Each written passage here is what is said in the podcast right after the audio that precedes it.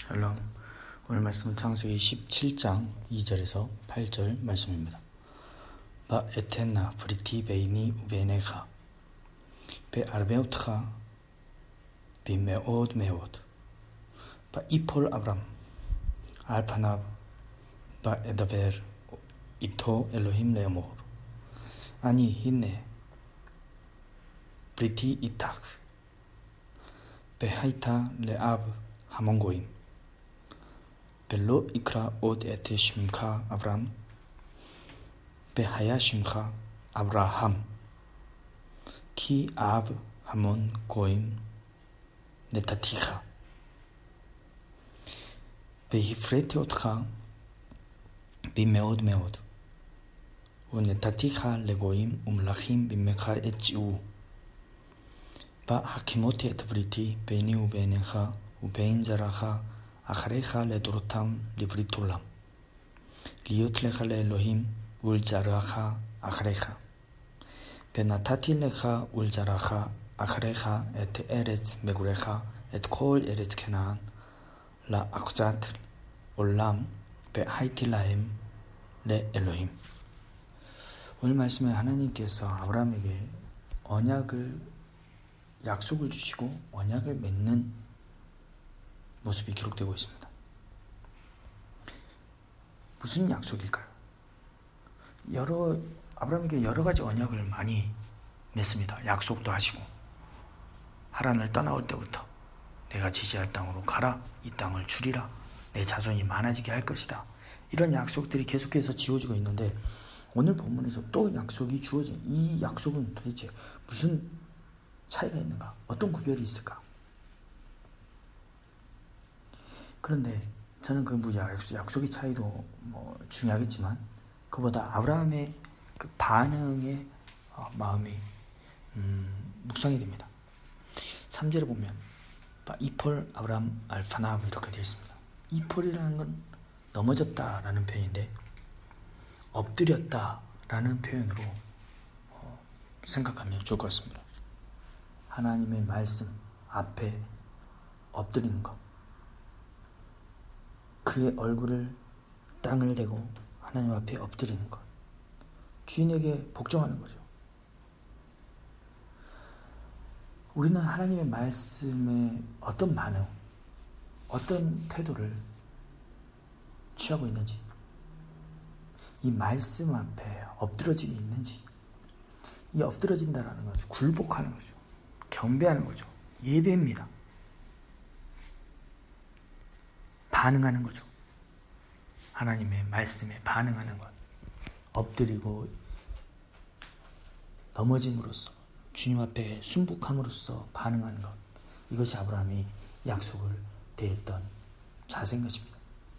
하나님 아브라함에게 그 이름을 아브라함이 아니라 아브라함으로 바꾸라고 합니다. 바꿔주시는 거죠. 아브라함은 아브는 아버지입니다. 람은 원래 높다라는 의미인데 뭐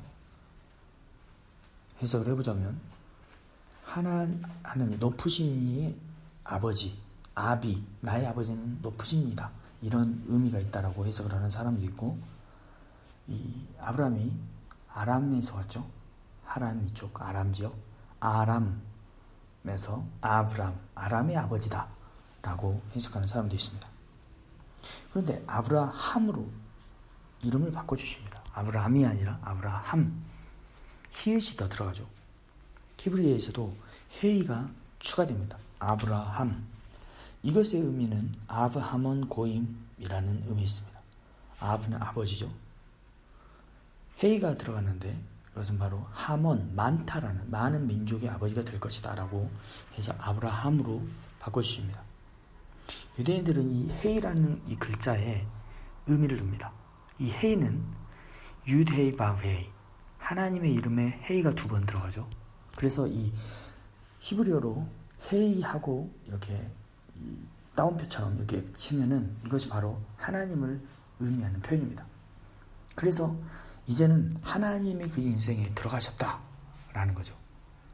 사라이, 살의 이름도 사라, 헤이가 들어갑니다. 끝에가 유드에서 헤이로 바뀌죠.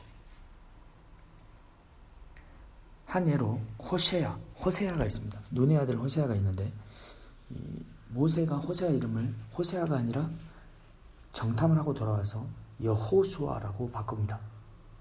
다 똑같은데 앞에 유두가 들어갑니다. 유두도 회의와 마찬가지로 하나님의 의미입니다. 표현이죠. 호세아가 아니라 여호수아. 이렇게 하나님을 만나고 하나님의 종으로서의 이름이 바뀌는 어, 이런 성경의 여러 사건들이 기록되고 있습니다. 저는 그 유대인들의 해석 중에 이 헤이 하나님이 그 인생에 들어가셨다. 라는 이 표현이 참 어, 마음에 와닿습니다. 엘 샤다이 전능한 하나님을 만나고 이제 그 인생이 하나님의 함께하는 인생이 되었다. 하나님과 함께 하나님 앞에 완전히 행하며 히탈렉 함께 동행하는 삶이 되었다. 그 이름 자체가 바뀐 것이죠. 그리고 7절, 8절을 보면 오늘 언약의 핵심이 나옵니다. 오늘 그 많은 언약 가운데 오늘 언약의 핵심은 뭐냐면 להיות לך לאלהים 너에게 내가 하나님이 될 것이다. והייתי להם לאלהים 8절에도 그 자손들에게 내가 하나님이 될 것이다. 내가 너희의 하나님이 될 것이다. 라는 이것이 바로 하나님의 언약의 핵심인 것입니다. 내가 너의 하나님이다. 내가 너의 주인이다. 내 삶의 주인 되신 분께 이풀 엎드려서 경배하며 그 말씀 앞에 반응하는 이 아브라함의 모습. 이것이 바로 하나님의 마음에 흡족한 삶의 자세, 모습이 아닐까 생각해 봅니다.